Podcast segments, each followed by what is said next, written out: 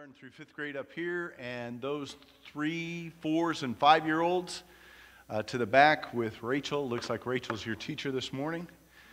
Uh, and we'll begin here in just a moment. I was looking, uh, a number of our folks, of course, are, are here, and just it, it's, it's nice just to see who's checking in, saying good morning. So I'm going to say good morning to everybody that's been checking in. Jason Whitus, I don't know whether uh, you all remember the Whitus family from years ago. Uh, man, still part of, part of us, part of our hearts. Uh, their girls are, are, well, let me see, I think, I think their oldest has graduated. And, and uh, anyway, it's been fun watching them, and Jason is on. So I'm going to relate that you all said hello to Jason in this. So this has been the nice part of streaming. Uh, I, I, know that maybe some are not here because of uh, threatening weather. Um, and, and so we're so glad that we at least have this opportunity to, to have uh, the stream. I'm going to put this away, or this could be a real distraction. Uh, uh, that, that at least uh, we, we could still gather. I thought one of the things is uh, the questionable mornings when, oh man, it, it's really cold, it might be slick, we don't want to get out. People have that alternative maybe to stream and, and be with us. There's nothing, I will say this there's, there's nothing more precious than being together. I, I am a people person. I love to be around you folks on Sunday. I look forward to Sunday where we get to worship together. And I am praying and looking forward to the day when we could have everyone here, you know, uh, and, and just uh, be able to embrace and to enjoy conversation and to see your faces and just man, celebrate God's goodness together, right? Just to have that opportunity. I, I want to start this morning before I jump into preaching just to apologize. I, I, I feel very necessary to apologize because uh, last week was absolutely my fault that we weren't meeting. Uh, we, we met the Sunday before. Two days later, I was you know, tested with, with uh, tested positive with uh, the virus. We had been with our, our son a week away, and he tested like uh, the Saturday before. And, and in our mind, we, well, he wasn't contagious then. And, and we're assuming, we don't know for sure, we're assuming that we picked it up from Travis. So uh, please don't send any hateful things towards Travis. We still love that guy. Uh, but, but I, you know, we, we just have to say that the bottom line is we weren't careful like we should have been. And, and so, uh, and, and here's the praise though. And, and, and grace. I believe it is by the grace of God that many of those we had up close and personal contacts with are fine. You know, so, so none of them have, have contacted the, uh, the virus. And so I praise God for that and only God, okay, uh, for that. So, along with that, uh, maybe I'm the po- poster child for this. Just be careful, right? Uh, just, just we, we want, and even those that are listening, if you're home uh, with the possibilities, we thank you for that. If you have maybe flu-like uh, symptoms and that's why you're home today, uh, thank you for that. Uh, and, and, we just want to encourage you to do that. Man, if you have a temperature or something, we encourage you to stay home. if, if by chance you've been around someone uh, you know, just take the caution and, and stay at home, watch the stream. Uh, this is going to go around, and it, it is going around, and it's survivable. Yay. Uh, we, we did all right, and we're feeling good. And so, uh, our, our greatest concern is not to pass it on. And I know that's on your hearts as well. I also encourage, of course, the church, you know, encourages you to wear a mask if, if you've got that. And, uh, but otherwise, we're here we're here and we're going to worship. And I get to preach. I'm, I'm very excited and looking forward to this. So uh, it's, it's, uh, I, I'm ready to do this. We are actually turning back into our series where we were back in November. So let me remind you where we were. It is walking through this book of First Corinthians. I hope that, I hope that it was a be, good beginning for many of you as you're going through there. I heard some good things. Please let me know questions. Maybe I'm not uncovering something that you have questions about, or, or if by chance there's something that's really encouraging to you, uh, just, just you know, communicate with me. I love that. Uh, if, if we had that opportunity just to me preach and you respond, uh, that, that, that would be more in my wheelhouse, but uh, you don't get that opportunity for 30 minutes. I'm going to talk and you get to listen. But I do would love, love to hear comments and thoughts. And if there's any challenges that, that you would like to share with me, let me know. Here's the challenge of the, the Corinthian church, and, and you tell me if you're getting this as well. Just, just the fact that here it is a brand new church. We, we have to say it's a brand new church.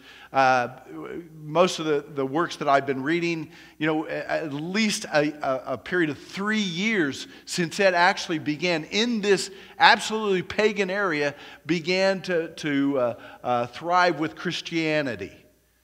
So, three years. And even Paul at that time, they, they ought to be maturing is, was his own thought. You know, 1 Corinthians 3. You ought to be, you ought to be maturing by now. Uh, was one of the th- thoughts that was laid out there. The first six chapters, it, it was discipline. Paul was dealing with matters of discipline, and we learned from that. We're, we were able to walk through that and, and, and learn some, some very uh, important principles that we could grow from. And, and in beginning in chapter 7, as he talked about marriage and, and, and other things, he, he began to deal with things, topics that, that actually the Corinthians, whether they were having debates over certain things or just not quite clear on certain things, had written to Paul and said, Here's some questions. And one of those topics is what we're dealing with today. In chapter 8, if you, if you have your Bibles, I always encourage you, man, your device or your Bible in front of you, uh, because I'll be referring back and forth to that. All of chapter 8, 13 verses, we're going to be looking at. I'm going to read the first three verses, but, but here's the topic. If you, if you look and that title is up on the top, it says Meat Sacrifice to Idols. Oh man, difficult topic today. How many of us are struggling with meat sacrifice idols? Anybody? It, it, really not. I, I, I don't know. And, and, and I will say there's quite a possibility in some cultures. Yeah, that could be a serious, serious, serious thing. But for uh, for my own experience, and I believe many of you around me, uh, we're, not struggling with meat sacrifice idols. But the content of what Paul answers here is a principle laid out that we need to embrace, that, that ought to be a part of our lives. So I think this is very uh, uh, important to go through this chapter 8 uh, of 1 Corinthians. And I will let you know as well that, that in this, uh, it introduces it in chapter 8 but, but this topic is continued to be brought up in chapter 9 and chapter 10. So, so just, just to say, we're not exhausting it here in chapter 13. Paul begins with this answer, but there are other answers to follow. I want to make, make that clear because there's, there's more to this answer than what we have today.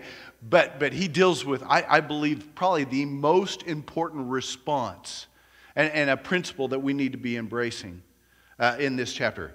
Um, let me begin here. Before I read the first three verses, idolatry in, in the city of Corinth was just part of their culture, it's part of their life. Uh, and, and, and it's going to be difficult for us to understand, but you know, like churches we see as you're driving down through, through junctions, so you see churches in various locations. There were temples all over Corinth, and, and, and they were noticeable. And, and they were significant for the lives of all the people in Corinth uh, temples to, uh, let me see, Aphrodite, uh, uh, to Apollo, and, and Poseidon, and, and, numerous others. Numerous others. Uh, in these temples, they would hold cultic feasts, temple feasts, and, and uh, I, it, it wasn't rich, it was ritualistic, but it was also something enjoyable. It, it, was something that they enjoyed doing together, eating these feasts together in the temples. Uh, it, also part of, of this, this uh, uh, adultery, the, the, this idolatrous area, adult, idolatrous area, excuse me, is, is sports. Uh, Poseidon. Uh, matter of fact, in this area is one of the areas where they would hold, hold the, what's called the Pan Hellenic Games.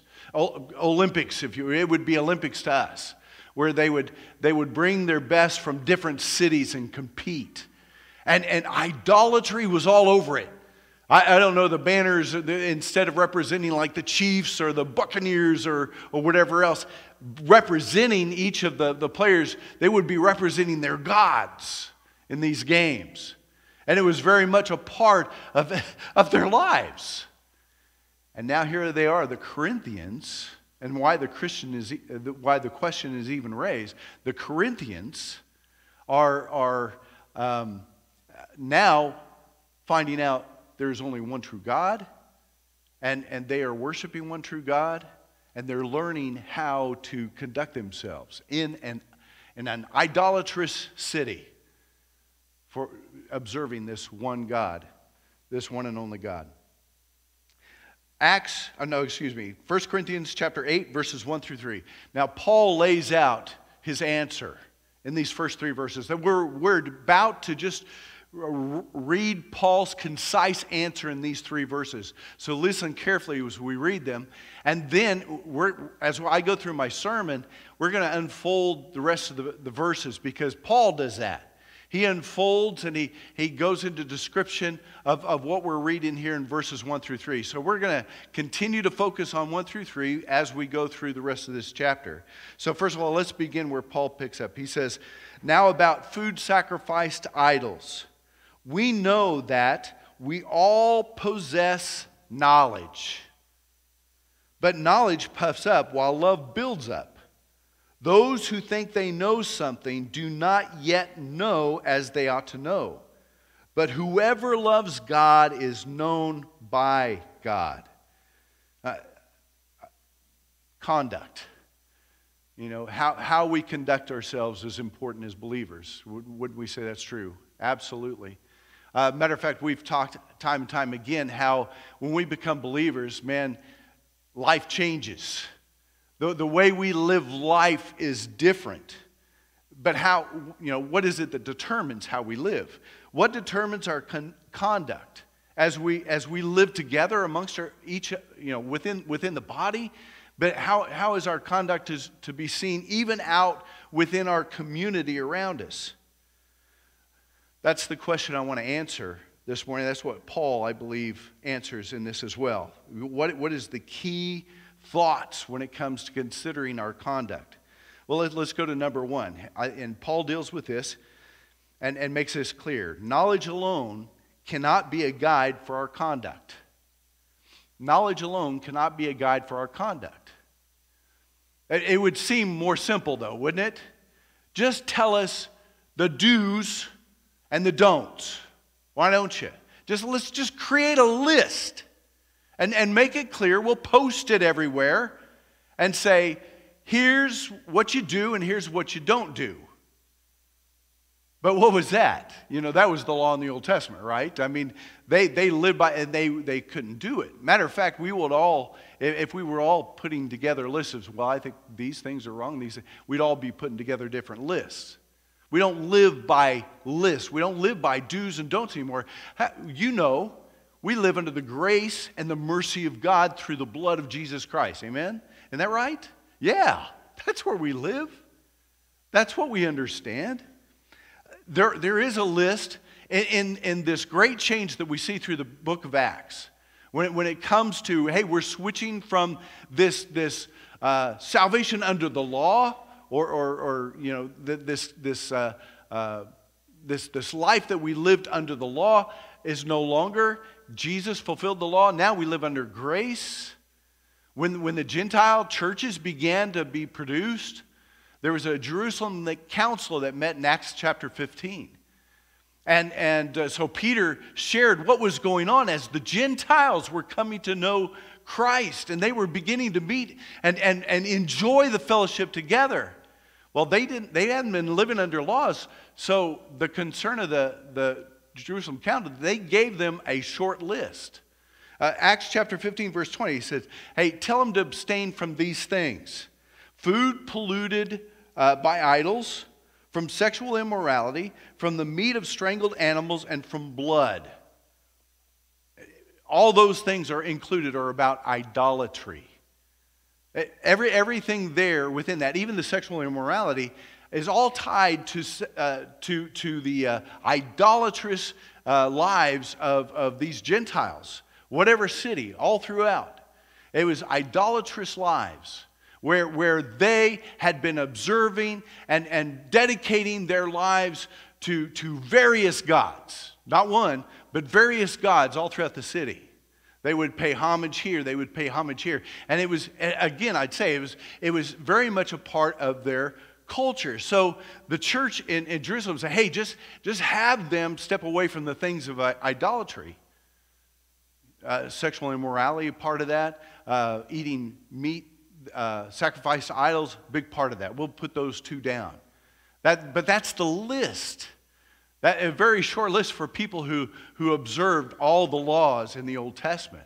They didn't step away. They didn't talk about festivals. They didn't talk about anything else. So just, hey, commit yourselves to God as the focus, right? Don't be focusing on these other gods you've been worshiping. Focus upon this one God. Now, Paul uh, begins, you know, let's, let's go back in, in verse 1. He says, uh, We all possess knowledge. Now, the Corinthians were all over this. We know, we have understanding. And I believe these people were studiers and they listened to Paul and they had access to everything he taught. And, and I, I even believe that they went into the Old Testament and learned things. That's why they probably enjoyed their, their freedom so much more, that they, know, they knew and embraced the grace that they had been given. I, I don't think these people were, were uneducated at all. I believe they were embracing their, their knowledge. Matter of fact, that's why Paul would say that. That's why Paul would come along and say, uh, you know, we all possess knowledge. Then Paul lays out in, in verse 4 through 6, he lays out the facts. He, he wants to lay out details. Listen what he says in verse 4. So then, about eating food sacrificed idols, we know that an idol is nothing at all in the world. Fact one. Corinthians are all over this. Uh, an idol is nothing. It is nothing. So you go through Corinthians, you see all these idols. Hey, they are nothing. They mean nothing. And it probably is embraced by, by the second point. And that number two, the fact number two, there is no God but one. These are, man, we know these things. That's what the Corinthians are saying. And Paul is just kind of, he, he's not making these statements for them to know. They know these things. Paul's saying, hey, we know these two things. Idols are nothing, and there is only one God. Listen, listen as he continues on. Verse 5. In, in verse 5, he says, For even if there are so called gods, now why is he bringing that up? For even if there are so called gods, whether in heaven or on earth, as indeed there are many gods and many lords. And, and what he's saying is, as you walk through Corinth, there is evidence of gods. There's temples, there's names over those temples. Uh, these, these even exist because they exist in the imagination and even in the outworking of the people of Corinth. Uh, all these gods exist only because they are focusing and celebrating their attention upon these gods. Understand? Other than that, the Corinthians are saying they don't exist. These idols are nothing, and there is only one God. We're there, aren't we? We're, we're there. We, we know these things to be absolutely true. There's only one God. And, and, and for those who are going to temples and, and, and would be sacrificing or doing their many prayers, they speak to no one. The only reason they would even exist is in the imagination of those who are worshiping. But that's not us, whether we believe it or not. God exists. God is. Whether, whether, we, whether we're here or not, I believe that is absolutely true. He created, I came about. He doesn't exist because Ronnie Roberts believes in him. He doesn't exist because we all are gathered this morning. He exists because He is. He is the great I am. Woo! I love that. I love that. The Corinthians know that. They're embracing that as well. They're saying amen to that. But there's a problem. problem is comes up in verse 7. Look, Paul says, "But not everyone possesses this knowledge." Not everyone possesses this knowledge. Some people are still so accustomed to idols that when they eat sacrificial food, they think of it as having uh, been sacrificed to a god. And since their conscience is weak, it is defiled. So, not everybody has that same understanding. There are some who, who uh, let's put it this way there are some there who, who grew up and their lives were saturated in this idolatry. And it is, you know, when they made this change of believing in the one true God, that going into the temple wasn't an option anymore. Why? Because in that temple, I was worshiping a God. I had my attention focused on a God, and I'm not doing that anymore. Do we understand that? Do we, can we grasp and understand how maybe even in my own conscience it would be difficult for me to return to that place because I don't do that anymore? I, I would say, eh, eh, if I, if I were to go into that temple and sit down with the people I'm acquainted with and, and share a meal, even though I know these two facts that, that idols mean nothing and, and there is only one God, even though my mind is wrestling with that, the place where my mind continues to exist, I'm being unfaithful before my God. Because I'm seated at this table of celebration for some other God, little g. Does that make sense? You see, that's what the Corinthians are dealing with. There's a group in there saying, man, we, we know things. We know things. We, we have freedom.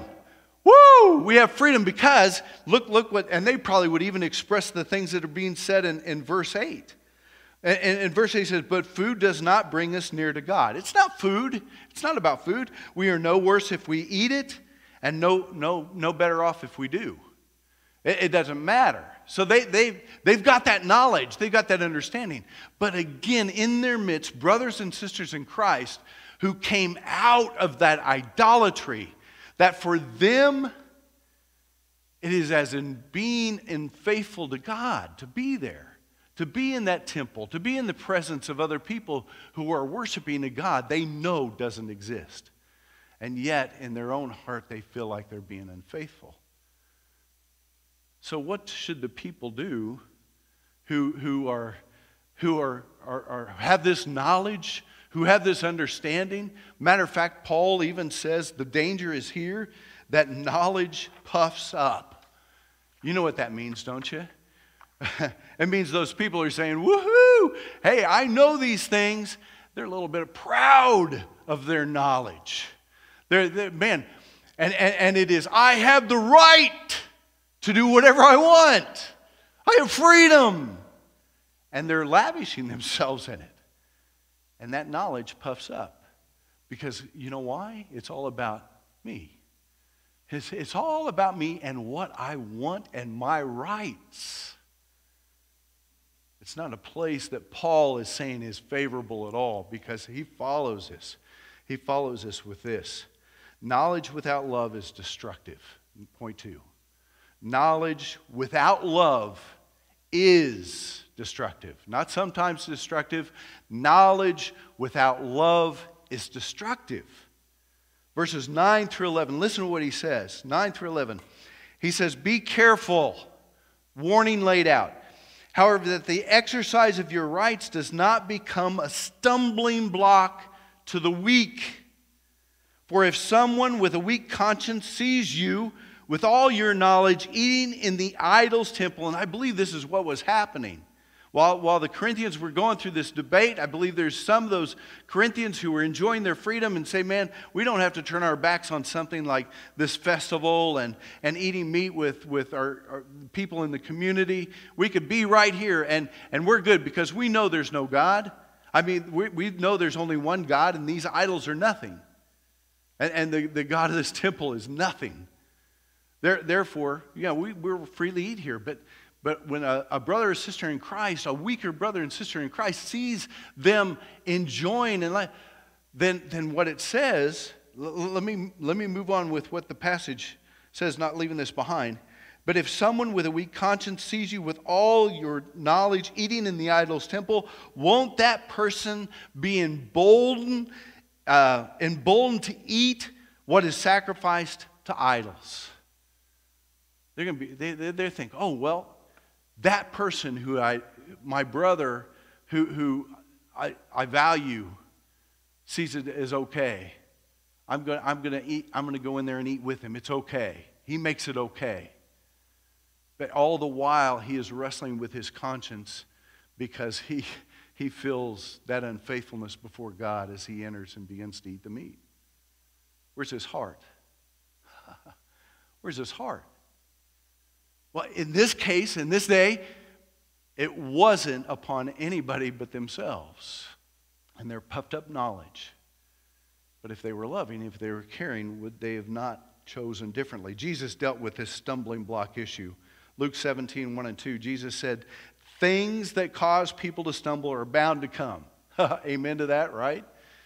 The things that, that are going to cause us to stumble, they're all over. They're all over. And, and, and man, I'm so glad I have you and you have uh, each other in order to find strength to overcome the causes of temptation, right? But, but they're all over, is what Jesus says. But woe to anyone through whom they come. It would be better for them to be thrown into the sea with a, a millstone tied around their neck than to cause one of these little ones to stumble. A stumbling block. Again, I said earlier, you know, there's. Uh, let, let, let's, let's bring this to, to, to something more practical because, you know, eat, eating meat, sacrifice idols, we're all good. So far, so good, right, everybody? Everything is permissible. What about drinking alcohol? You know, I, I, I have found out there's freedom. Glass of wine, things like that. There's, there's freedom there. There's, there's nothing, you there's nothing, but, but I've known people who've come out of households where there are demons existing in that. And, and as they come into Christ, is it possible that we got to be careful? Just absolutely careful that we're not bringing that person back into a place where those demons resided. Right? And, and we can name all kinds of other things gambling, or, or even maybe the places we used to frequent before we became a believer, maybe in bars or, or in clubs and, and certain areas that we know, man, eh, that, that if people were to enter again, they would just feel this sense of unfaithfulness before God. You see, it's, it's not about my rights. Oh, people, we've got to understand that. Paul is saying that really clear. It's not about your rights. Jesus didn't die for us to walk around and say, I've got my rights, I got my freedom. Woohoo! but it is absolutely about loving my brother and sister in Christ. Man, do I, I, do I feel that, oh man, I'm going to be unfaithful to God if I partake in, in certain things and, and, and, and call it sinfulness? Uh, maybe there are some things that, that I've, I've avoided in my life because I just feel like it's, it's, it's that separation from God. And, and I don't know. So, what, what standard do we lay down? We don't create a list, but we get to know one another. We, we find out where you come from. What are the things that, that when you became uh, uh, acquainted with Christ and you're building that relationship with Christ, what are the things that you've had to step away from? Because you felt like in this place, and if I continue that, it is like an unfaithfulness before God. Do you understand? It's hard to, to, to draw a line exactly everywhere. Let, let me throw another one in there. What about fanaticism? Uh, thinking, thinking about, uh, uh, you know, uh, especially I speak it on the day of the, the, the Super Bowl. You know, we're excited about Chiefs and Buccaneers and watching football. Love, uh, and, and, and, and I'm not saying that's wrong.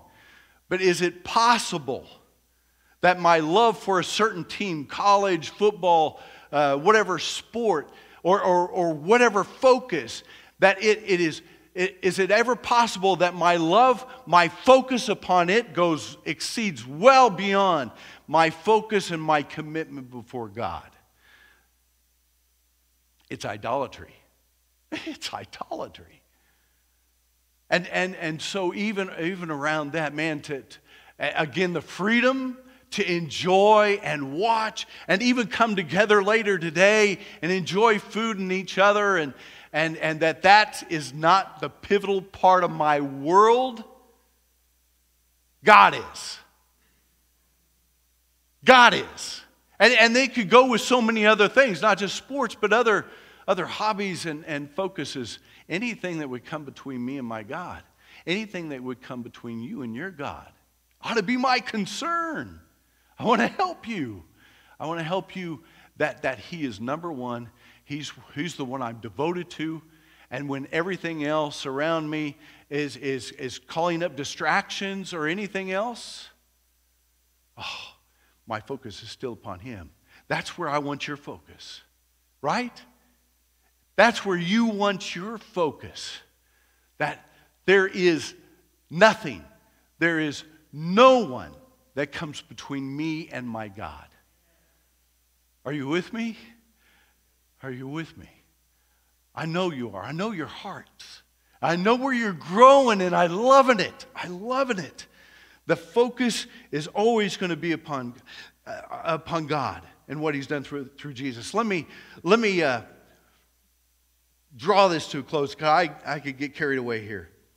But, but sin, it, it, it, is, it is a sin against that brother or sister in Christ. First of all, we've got to be very careful uh, uh, uh, to, to cause them to fall away. It, it describes that we might cause them to be destroyed by your knowledge. If we cause them to stumble, we, we could cause them to be destroyed to, to having them turn back and, and continue to, to, to sear their, uh, their, their knowledge by continuing in an activity or an action that, that they feel like they're putting it before God. It, and we can't do that. But even more so in verse 12, Paul brings up this fact that it could also, and it is also, a sin against Christ. It is a sin directly against Christ. Let me read what Paul says. He says, When you sin against them in this way, when you cause that stumbling block and wound their weak conscience, you sin against Christ. You sin against Jesus. Gordon Fee says, To wound a member of Christ is to wound Christ. To sin against one of Christ's own is to sin against the one to whom the wounded person belongs. I don't want to sin against Jesus. I don't want to offend the Savior who went to the cross for, on my behalf and has given me this salvation. I know you're with me on that, right? I don't want to offend Jesus. Therefore, the guide for true Christian conduct is love. The guide for true Christian conduct is love. It's, it's love. It's not, now, knowledge is important. Paul's not saying, hey, knowledge is not important. He wants us to know, he wants us to grow. We want to understand these scriptures. But along with it, there must be love. It, must be tempered with love. Love even brings us to the place of denying my own rights for my brother or sister in Christ. That's what Paul has done. In, in verse 13, he says, Therefore, if what I eat causes my brother or sister to fall into sin, I will never eat meat again, so that I will not cause them to fall. Now, for some of us guys, that is, that is a powerful statement, isn't it? I'm going to give it up. Why? Because of my brother and sister in Christ. I'm going to give it up. Man, those are hard words when it's something that we're impassioned about. But the thing that I'm impassioned about might cause my brother or sister who I care for and I love, it might cause them to stumble. Paul, Paul says it emphatically I'm not going to eat it again. Because that's his heart. That's the heart that I believe God puts within us. Isn't that true? That's the heart that God gives to us. In order for us to love one another and to care for what we each uh, are focused upon. And may that be God. May that be God and His wonderful Savior, Jesus Christ. True knowledge revealed. Here's true knowledge revealed in verse 3. Let me, let me go back to verse 2 and 2. 2 and 3 of, of where Paul began he says something very powerful I want to end with. And it's this He says, Those who think they know something do not yet know as they ought to know, right? That's what we've learned. We've, we've grasped that. And when we think we know something, boy, be careful. If you're not loving, there's a problem. Matter of fact, he says in verse 3, he said, But whoever loves God is known by God. Now, let me, uh, especially in the commentary that I was using, he, he brings up uh, something that I wouldn't have known otherwise. He, he talks about many of the manuscripts that, that our scriptures come from. He says some of the predominant manuscripts that, that we put together in the, the New Testament actually leaves out a, a, a couple words, and it comes out even more simple. He says it like this If anyone loves, this person truly knows. Or it could be, if anyone loves, this person truly is known. And, and actually, it fits this whole, this whole uh, chapter that Paul is laying out. This fits this whole chapter so much easier, the simplest form of, of this sentence. And it says this, it, and it means this. If anyone loves this person, if, if it's in the middle voice, if anyone loves, they have reached the fullness of knowledge, the fullness of understanding. Or even in the passive voice, if, if anyone loves, they have received by God, they are received by God as having true knowledge. Uh, we, we often think knowledge is, is, is uh, you know, what we know, facts laid out. And man, we rejoice in those facts. I mean, the grace and, and mercy and the forgiveness that we have in Christ. We, we know that. We worship that. We, uh, I mean, we worship God and we love Him because of what He's given us. But what Paul says today, this principle, do, do not miss it, that knowledge without love is destructive. The way we handle the knowledge that we receive, and we want to continue to know and understand His Word, right? It has to be joined together with a love for one another. Having the conversations, learning to understand each other, making adjustments, denying my rights in order for me to love my brother and sister in Christ as they grow? Absolutely. Paul's message to the church. Let me just say this fostering the family of God is fostering this love. It's not a love that we, we've created on our own, is it? Absolutely not. It's not a love that we created on our own. It's a love that we've learned through Jesus. It's a love that we see through that gospel message. It is a love that He has given to us that we don't deserve. And we, in turn, embrace the mercy, the grace, and the love and, and act on it amongst each other. Isn't that right? Amen. Let me pray. Father in heaven, we praise you and we thank you for Jesus. Lord, we praise you for the love that you have revealed in sending him into this world. We praise you, Father, for his obedience as he went to the cross. Lord, that has uh, just set for us a course within your mercy and grace to be your people. We thank you and we praise you. Lord, if we have been self centered in our thinking, if we have been prideful in our knowledge, we ask your forgiveness. If, Lord, we have uh, been struggling with this love, we pray for your spirit and your words guide to strengthen us to be a people, not just of knowledge, but a people who love and represent the love that we've been given through you. It's in Jesus' precious name we pray. Amen.